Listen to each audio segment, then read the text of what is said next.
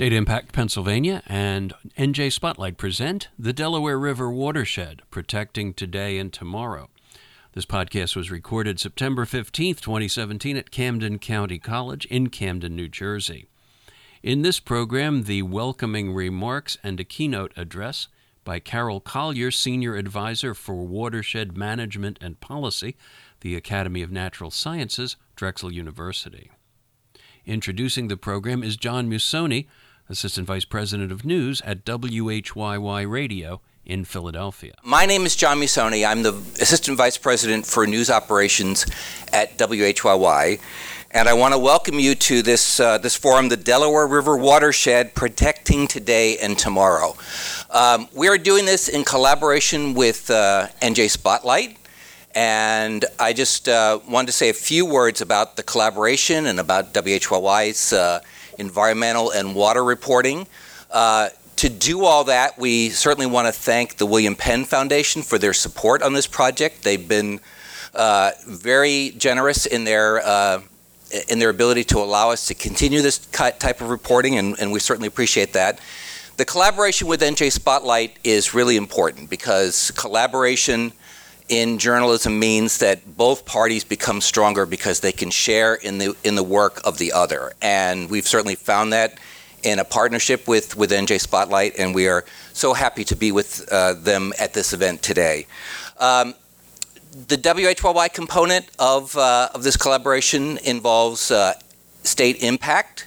Uh, that is headed up by Susan Phillips, who has won many awards for her reporting in environmental and energy and, and water reporting. Catalina Jaramillo is also a member of the team, and uh, we certainly look forward to many more contributions from her as well. Uh, you can look for Susan's reporting uh, on the State Impact website as a part of WHYY.org. And also on our newsworks.org site, we have a specific uh, site uh, that we title Watershed, which has a lot of our reporting for the tri state area, in New Jersey, Pennsylvania, and in Delaware. Um, again, uh, we welcome you to this event. Uh, if I can make one plug for WHYY, uh, we have a big event coming up on television, coming up on Sunday night. Uh, the Vietnam War. It's a it's a series, ten parts by Ken Burns and Lynn Novick. I'm sure it's with all Ken Burns material. It's going to be one of those events that you'll be talking about Monday morning and all through the week. And, uh, you know, again, that type of uh, programming couldn't be uh, supported without members like you all uh, who look at times like like this that are a little bit uncertain and uh, and know that public media and collaborations with groups like NJ Spotlight help strengthen that that dialogue that we are going to uh, engage in this morning. So again, thank you for coming, and I want to present John Mooney. Hello, everyone, and welcome. I'm John Mooney, founding editor of NJ Spotlight, and um, really thrilled to be here. We have held in our seven years something like 35, 40 such roundtable events. This is, I think, the first time we've collaborated with another uh, news entity in, in providing it, and, and as John mentioned, working together, you know, in this new world of media, uh, these kinds of collaborations are really critical in uh, bringing a critical mass to these issues.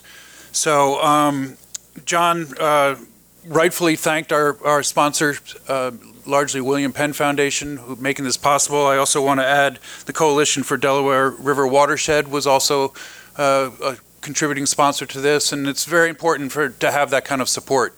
These things don't happen without um, folks who can help us uh, defray some of the costs and and um, and nail down these venues. I also want to thank uh, Camden Community College for this great space. It's um, a little tricky to get getting here from us up north, um, but I'm, I'm, glad we made it, and I'm really looking forward to it. I wanted to go through some of the uh, housekeeping and logistics.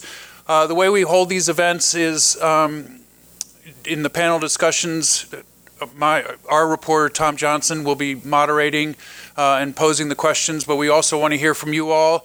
And we ask that you submit questions with index on index cards, and we will be walking around the two aisles, uh, down the two aisles. And if you have a question, you know, raise your hand. We'll we'll slip you an index card. That card will get up to Tom, and he'll uh, weave it into the discussion as well. Um, and it's worked very well, and it allows you know, a continued flow of, of, of the conversation up here.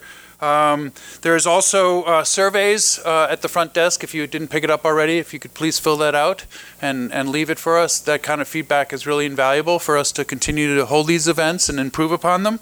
Um, Also, parking, always. Uh, There's, um, with your parking tickets, when you leave, go back to the front door of Camden Community College and they will validate it for you. Um, Without that, you will be paying. Um, There's also, I want to let you know, we will be covering this event as well as, as doing this, um, you know, live, and, and will- we will have some stories about it as well, and then we will also be posting a podcast of it. So if, if uh, your colleagues are not here and, and still want to um, catch what was discussed, those podcasts will be made available on our sites. Um, I think that's about it. I think it's it's time to get going. I want to introduce our our keynote speaker, Karen Collier. Uh, I asked Tom Johnson. I said, "What should I say about Karen Collier?" Um, and besides her, then the bio's there, senior advisor for the Academy of Natural Sciences at Drexel. But he said, you know, quickly he said, if there's anybody who knows everything about the Delaware River watershed, it is Carol Collier. Uh, made it her life's work in some ways, and, and really uh, an important voice and, and a great resource for all of us to learn more. So, uh, without further ado, I'd like to introduce Carol Collier.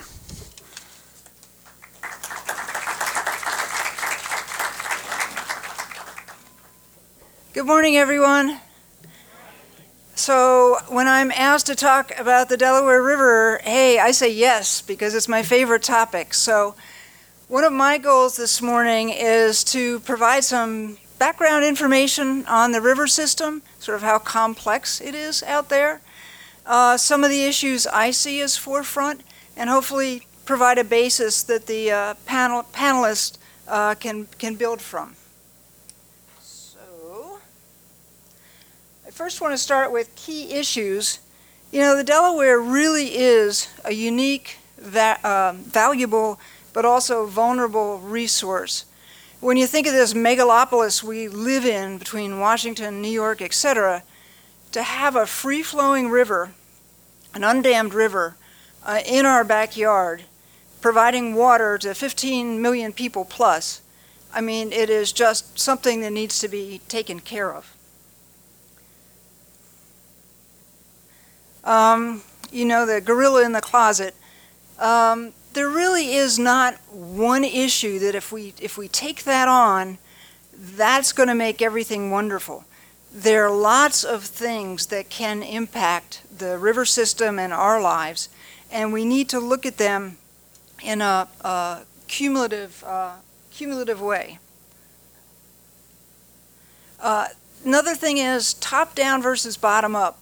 You know, a lot of times when you think about water management, you think uh, water quality permits, water withdrawal permits, TMDLs, total maximum daily loads, etc., top down government policy regulations. And that's needed for certain aspects, absolutely. But we also need to look at it from bottom up. What can people in their communities do? Things that, truthfully, government doesn't do that well. Uh, non point source pollution, suburban stormwater pollution, runoff from agricultural areas, etc or protecting forests. So we need to do that from the bottom up, and we need both. DRB, Delaware River Basin, needs attention and support, both funding and resources. You hear about the Hudson, you hear about the Chesapeake. The Delaware is doing okay. It doesn't have some of the other problems, but it can be on a tipping point. So we've got to get people's attention. And we need better science. One thing I learned when we were doing the PCB work at DRBC, if you didn't have a strong base of science, you could not get people to the table. So that is really important. But also the outreach efforts and clicking, um, getting people to understand uh, what, what this system is all about. And my last one is I would love to see a multi attribute strategy for the future. And as I go through these issues, maybe we can come back to that and some ideas of how we might accomplish it. So those are my key issues. You can you can just you know put your uh, sleeping glasses on and, and uh, wait till the panel, or I've got a few issues to uh, throw into to uh, illuminate these. So, first, in a context, we have to remember that water management does not uh, look at averages. You know, people say, oh, the average water flow at Trenton is X, or the average dissolved oxygen at Ben Franklin Bridge at X. Well, if you're in a drought or you're in a flood, you don't care about averages. If you're a fish trying to swim up the river, you don't care about averages if it's the middle of the summer. So we need to make sure we're talking uh, the same type of th- same numbers. Um, also, people think of water management. Well, that's when you build reservoirs and pipes, or when it's in the river or the stream. Uh-uh. Water management starts on the land. 90% of what happens to our water is happening on our land.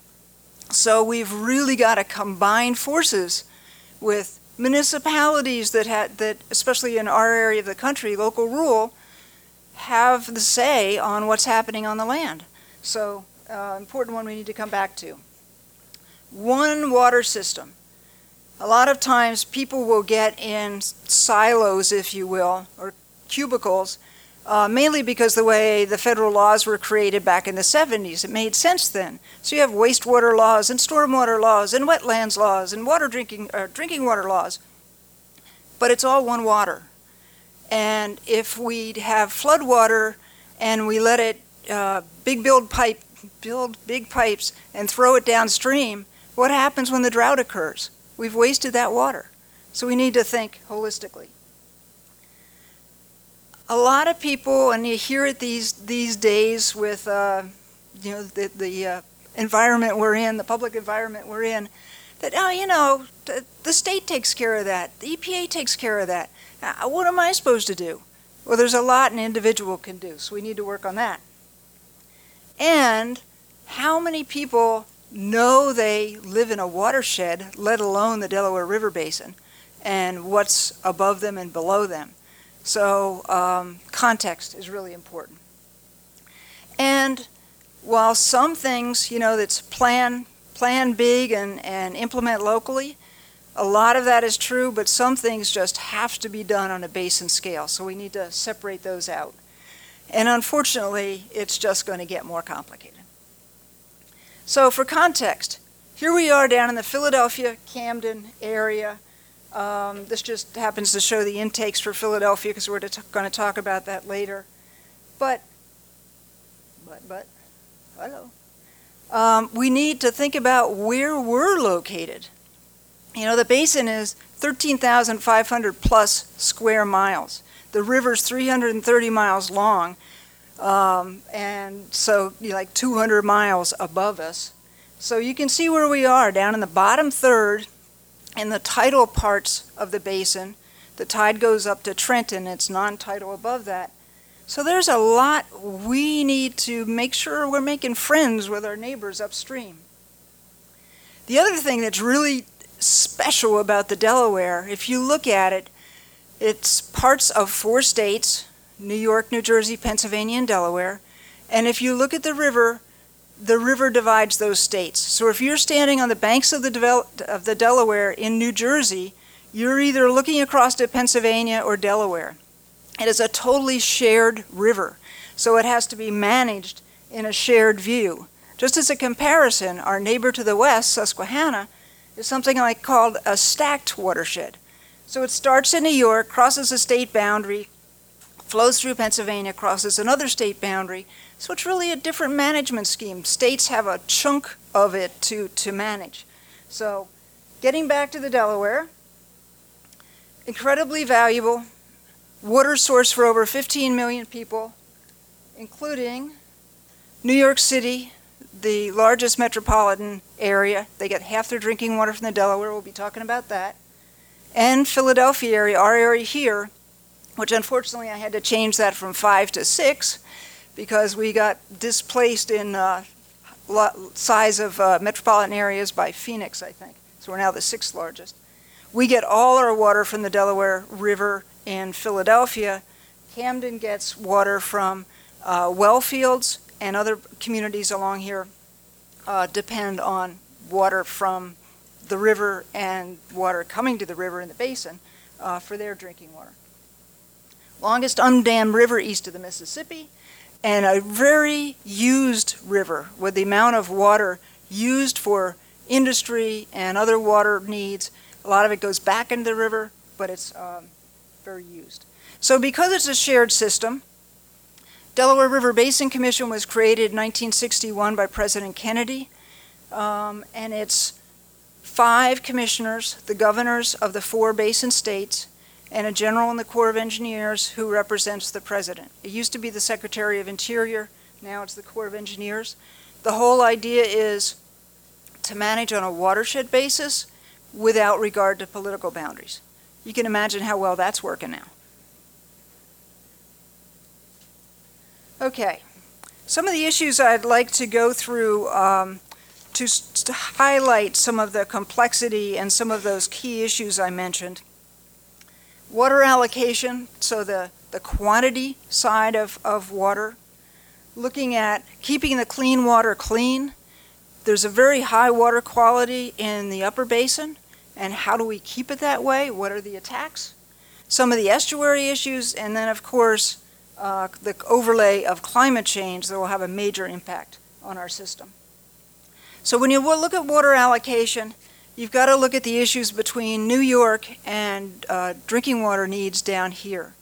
Back in the early 1900s, New York said, We're not going to draw from the Hudson in New York City. One, it's salty, but not even upstream. We want to build reservoirs up in the mountains. And they built three major reservoirs, uh, 271 billion gallons, if I remember correctly, up in the top of the Delaware. Uh, you can imagine if you were a down basin state and you look up there and somebody's taking your water, what are you going to do? Any lawyers in the room? Sue them. And if a state sues another state, that goes to the Supreme Court. So there's a Supreme Court decision in 1931 and then reopened in 54 when they built the third uh, reservoir. So the Supreme Court said that yes, New York City can take water up to 800 million gallons. Just for comparison, Philadelphia takes about 300 million gallons. And uh, New Jersey can take water out of the D&R Canal to central New Jersey up to uh, 100 million gallons. But there's a uh, target at Montague, that's right where New York, New Jersey, and Pennsylvania all come together, where they have to, uh, New, New York has to release enough water that they hit a flow target there. So there's a, a equitable amount of water coming downstream to the down basin states. Okay, all's good to the 1960s drought, multi-year drought. And it was just proven that there was not enough water to go around. If New York took everything they were allowed, there would not be enough water to come down the Delaware. And that's what the mayor of New York did. He turned off the faucet to the Delaware, took all the water to New York City. So instead of going back to the Supreme Court, they used the offices of the DRBC to bring the parties together, uh, that's the states and New York City, to figure out what they did, what should do. So they put together a, um, supposed to have reservoirs on it. Can you see those? Uh, anyway, um, something called the, the unofficial version is the good faith agreement, because it said, okay, if it stops raining, we're going to lower the expectations. New York will take less, New Jersey will take less, the river will get less. Um, but there's some things that really matter on a basin scale, and it affects us. Because during that drought, um, Philadelphia's Torresdale intake is right there. And now there's uh, New Jersey American intake almost opposite it. It wasn't at the time. And if there's not enough fresh water coming down the river, salt from the bay can work its way up into the river. In that multi year drought, it got to River Mile 102. River miles start at the ocean, so that's zero. Ben Franklin Bridge is 100 and it goes on up the river. So it was eight miles below the intake with a 12 mile tidal excursion. Too close for comfort. So, one of the big things, and I- should say, when I talk about the salt line, you can't see the salt line. Reporters uh, asked us when, during one drought, can we go up in a helicopter and see the salt line? No. Um, so it's a it's a it's the drinking water concentration. So it's the level of salt you don't want to get in a drinking water supply. So the whole analysis uh, goes down where New York takes less and less, New Jersey takes less and less, until you get to an emergency, a drought emergency, where it depends on that salt line. Now, there's a lot going on with the parties to the decree right now on sort of yin and yang, who's, who's taking what. We can get into the, some of that later. But, oh, here's the one with the reservoirs. So, with the um, uh, good faith agreement, it affected New York, but also there were reservoirs built so that the waters can be pulled from those reservoirs. Also, DRBC has a target at Trenton of 3,000 cubic feet per second, CFS. That was the amount uh, thought to keep the salt out of those intakes. And so if New York isn't required to, to release enough, water can be pulled from some of the reservoirs. Um, this looks a little complicated, but it's not too bad. So this is the flow of the Delaware at Trenton back during a drought in 99. And the black line is how much water was actually flowing at Trenton. So if you look at the, the vertical column, it's what the flow is. So you can see the black lines bouncing around 2,500, 3,000 cubic feet per second. That's what we want there to keep the salt down. The red line is a model saying that if we did not have those required releases from those New York City reservoirs and the other reservoirs, the uh, flow would be bouncing around down below a thousand.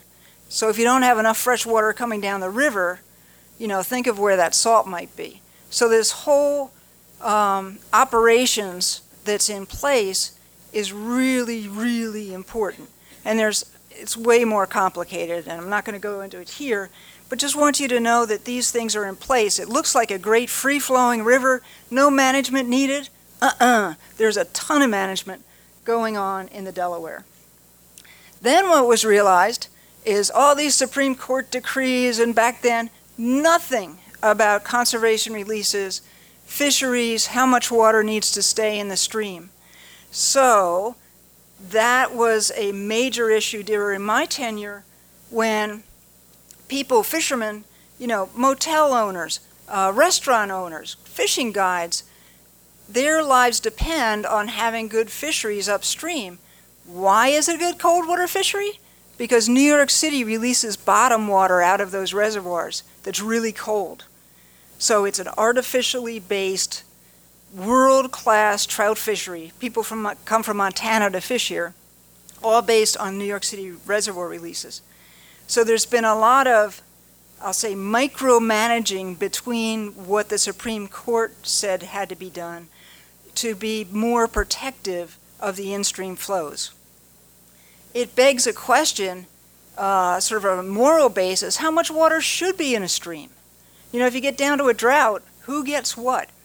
So DRBC contracted with um, TNC, the Nature Conservancy of Pennsylvania, to do an analysis of sort of different size streams, different seasons, how much water needed to be in those. Really good study.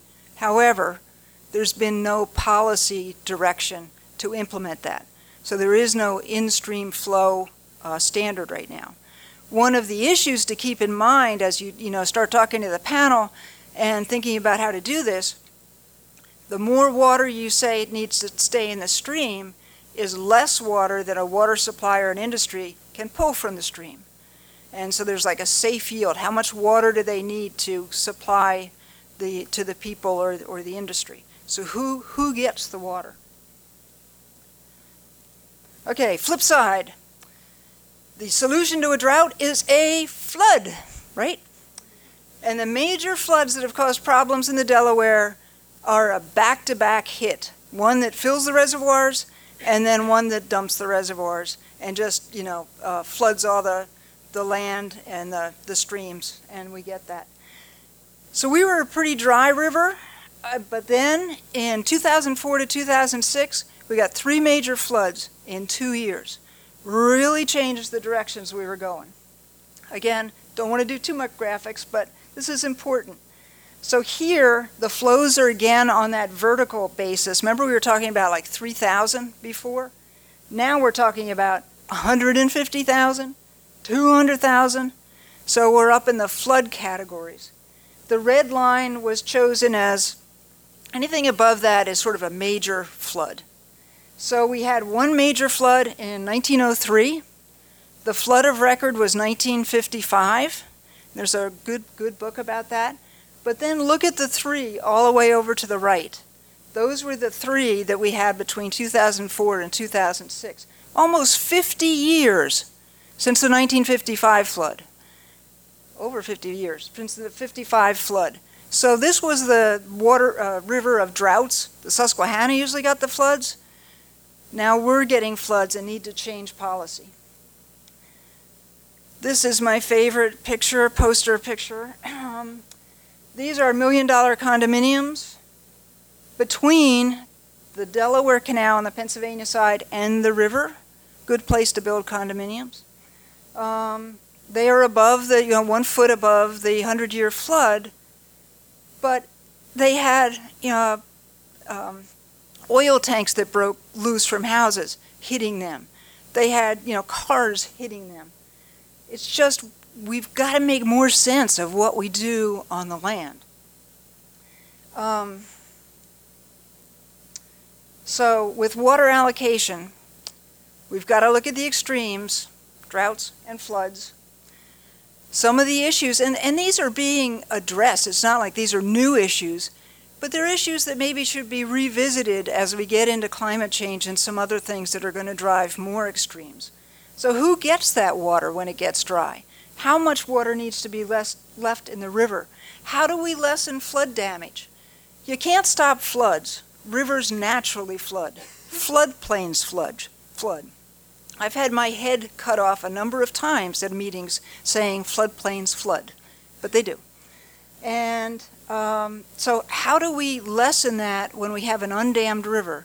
And I think keeping it undammed is really important for the Delaware. So, what do we do on the land sides uh, to better protect ourselves. And then the whole issue of, you know, what does upstream entities need to do t- to make our lives better down here, and is that fair? You know, how do how do we how do we justify that? So things to think about water allocation. Let's move on. So here's a picture looking at Philly over to Camden. Look at that density. I mean, how, how can you maintain water quality with that density, right? I mean, it's incredible. So there are issues down here we really need to deal with on the land and in the water. But what I want to talk about right now is upstream and how to keep the clean water clean. Because this is what it looks like up near the Pennsylvania New York border. Isn't that gorgeous? And it's that green stuff, those forests, that keep it gorgeous and clean. This is a, uh, a graphic that um, Jessica Sanchez, who's in the audience, put together, I believe. It was yours, right? Um, and 81% of the upper basin is in forest. I mean, you talk about green infrastructure, that's my kind of green infrastructure. That gives the river a running start. And there are a lot of issues that are challenging that area. Uh, one of the things that's been realized is that it has a unique value. Three quarters of the main stem river is in the National Wild and Scenic River System. Uh, so the federal government and those that promoted it realize that that's important. And to go along with that, DRBC has a program called the Special Protection Waters. And that is doing a lot of monitoring, showing that the water quality is better than standards and therefore should be kept at existing water quality and not drop down to standards. The riverkeeper, who will be speaking on the panel, was a major driver through petitions to get the, the length of this. So, any new activity above Trenton, either on the main stem or on the tributaries, say it's a new wastewater treatment plant or an expanded wastewater treatment plant, needs to prove that they will have no measurable change to the main stem Delaware. So even if they're on a tributary, they'd have to do a model showing by the time that wastewater got to the Delaware, it would have no measurable change. Pretty, really important regulation. Um, so for keeping the clean water clean, we've got to la- look at land use changes, going from forest to impervious, forest to other other issues. Environmental practices. You know, again, it's going down to the municipal level. We've got some really good municipalities down here that have strong ordinances on setbacks and riparian buffers, native plants use, etc. But that's not true for the whole basin.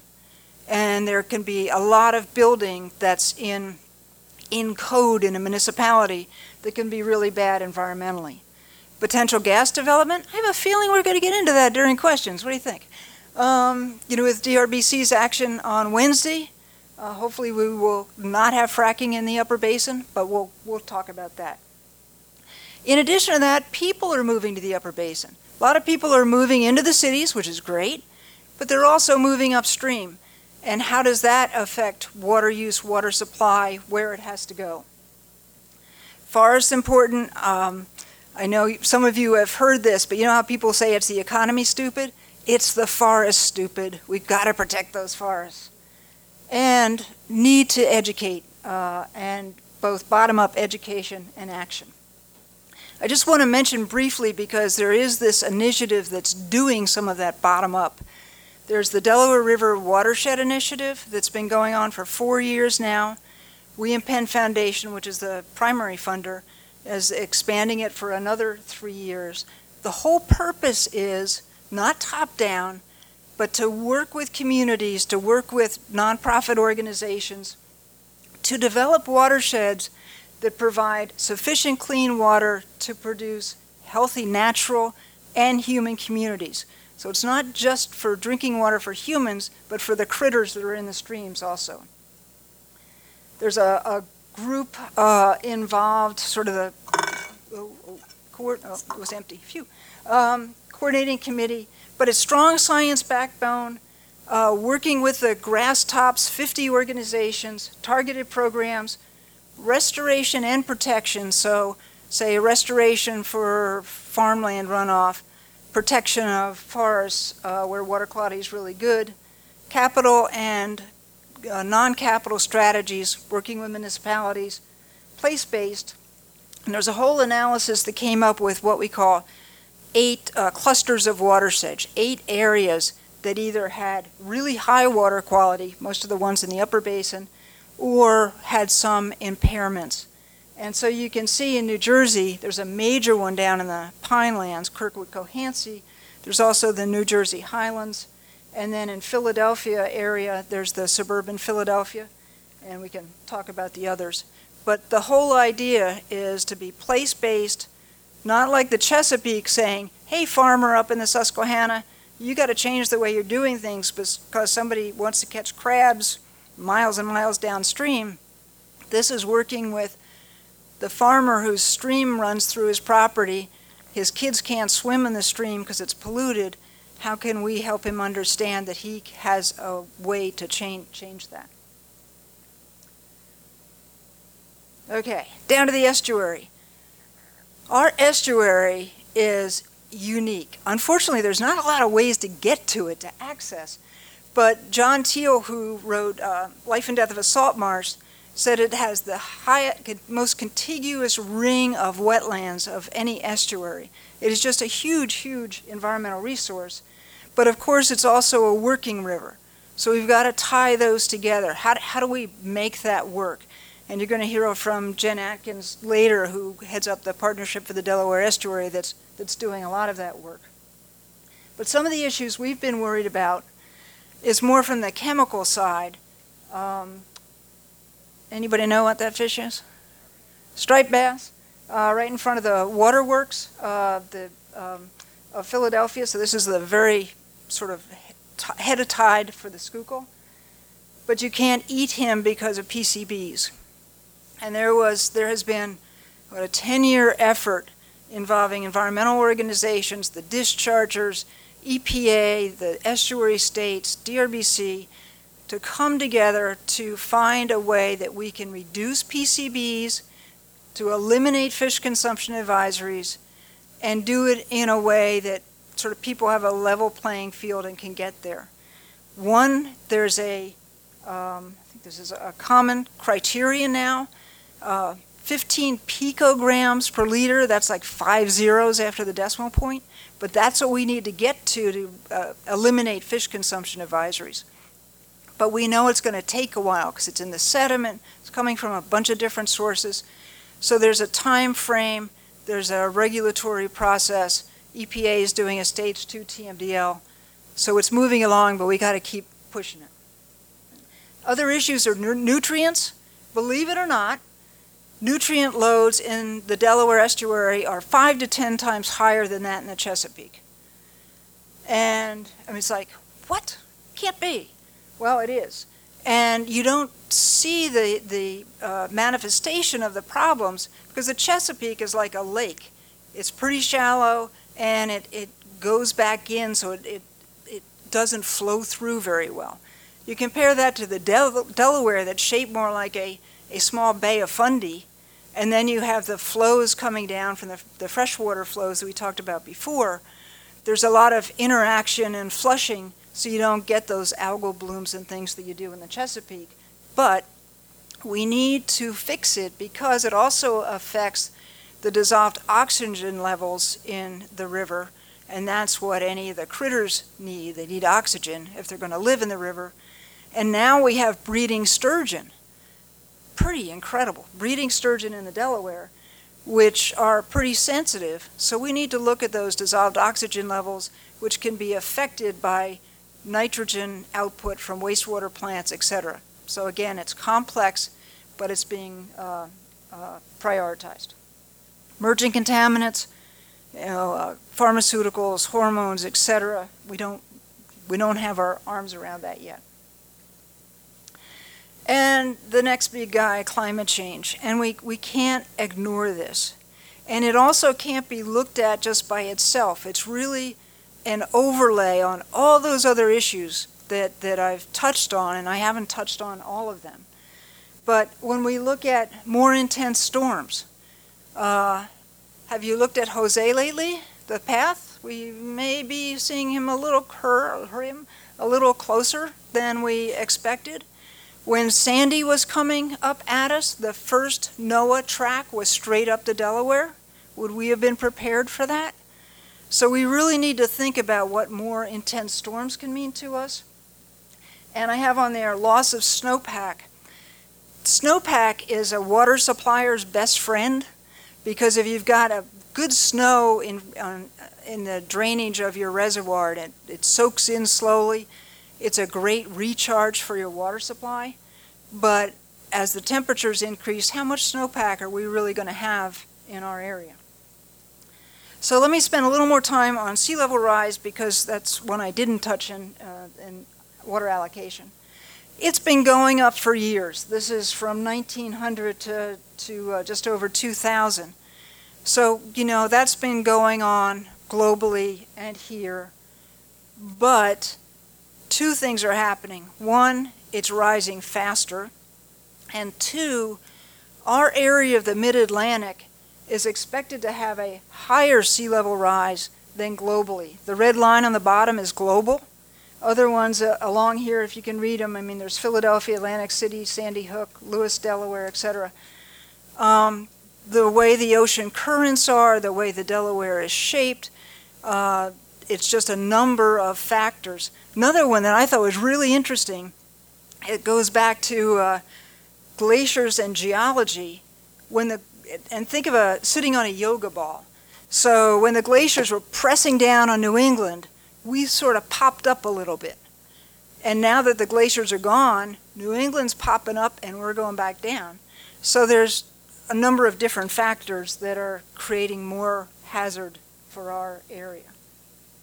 So remember I talked about those intakes, the saltwater in, or the uh, drinking water intakes and the problem with salt. University of Pennsylvania Design did a, not a peer review study, but a studio study looking if we had the drought of the 60s again, but a meter, three foot sea level rise, which is, you know, expected, what would happen to those drinking water intakes? And they showed that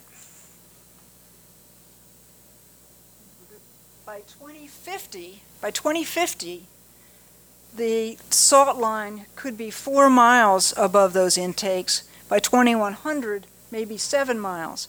Now, this isn't peer reviewed, but it gives you an idea of what we need to worry about. And it's not just that, but we have really unique uh, freshwater tidal wetlands. Oysters need certain uh, changes in saltwater, freshwater. So there's a lot of things dependent on what happens to this scheme. So going back to the key points, I hope these are illustrative of some of these and will give you uh, sparks to uh, carry on in the panel. But I did want to go back down to the multi attribute strategy for the future. You can't solve this little bits by little bits. DRBC did a planning, um, uh, planning work back in 2004 a water resource plan for the basin. It hasn't been updated. And I, I want to go back to something that was in my past. Back when I worked for Pennsylvania DEP, Governor Ridge asked me to head up his 21st Century Environment Commission. I had 40 commissioners, ranging from mining to Audubon, and 40 alternates. And he gave us a blank sheet and said, what are the issues for the next hundred years and what should our actions be? Pretty incredible from a governor, no strings. And I'm thinking that, you know, if if the governments here are sort of loath to give operational funds to DRBC and others, could we convince them to provide support for a, a, a such a, a study as this? On the one done in Pennsylvania, there were two co-chairs. So there was a government co-chair and a non-government co-chair. And so people felt they had, you know, people to talk to and, and were represented. So it's just something to think about if, if we could pull this off because I'm just, there's so much potential of little things that it can affect this uh, incredible resource. So cumulative, and let's work together to protect that. So thank you very much.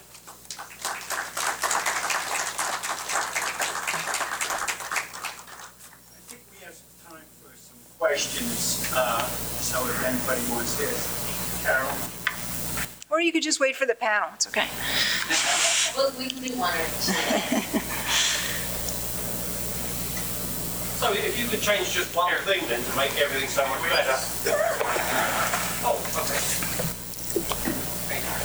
So if, if you could change just one thing then, the top of your list, to make things, make things better, what would that be?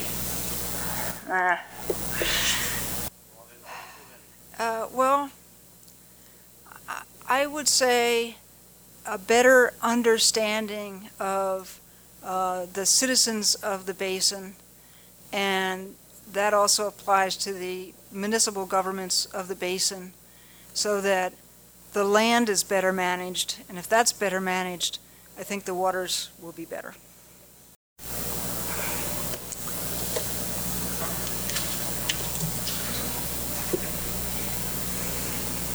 Is she allowed to ask questions? Yeah, Um, yeah, I do this for. um, I was just wondering, considering, I mean, aside from the politics of the water distribution, um, you know, New York takes all that water out of the watershed. Is there impacts from that because that water doesn't, I assume, come back to the watershed in any way, shape, or form? Whereas you know, theoretically for the other other um, entities that take the water out, it, does there is water that drains back Mhm. the, into the basin. So I'm just wondering, like, what impact that has, if any. It's a, it's a really good question because they're, they, their reservoirs are located way up in the headwaters. Um, I believe it was 14% of the basin, so a fairly small percentage of the total flow of the basin, but it's 70% of the headwaters. Jessica, I don't know if you have those numbers, and I can, I can check on them.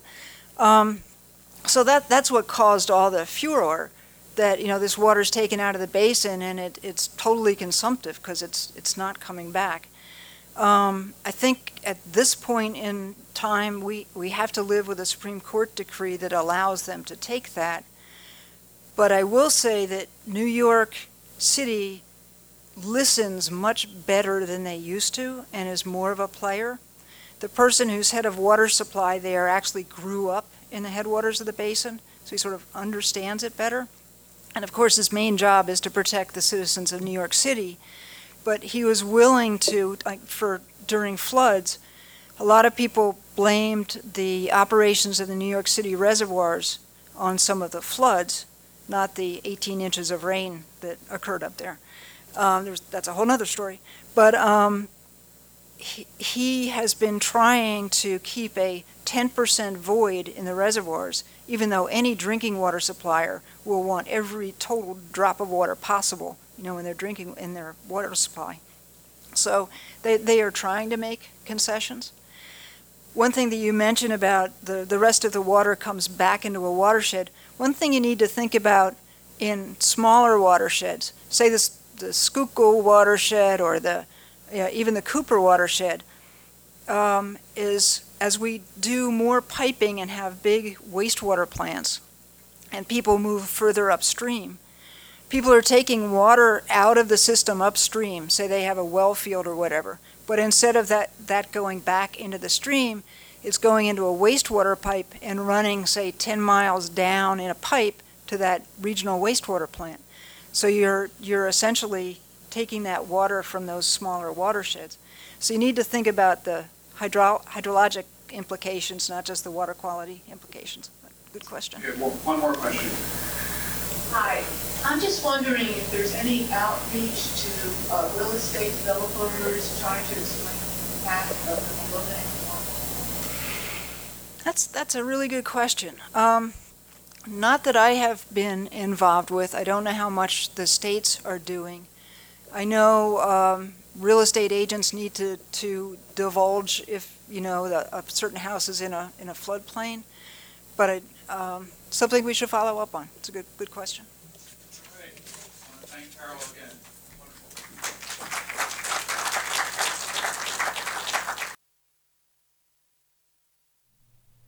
For more information, visit njspotlight.com. This podcast is a production of State Impact Pennsylvania, WHYY Radio, and NJ Spotlight.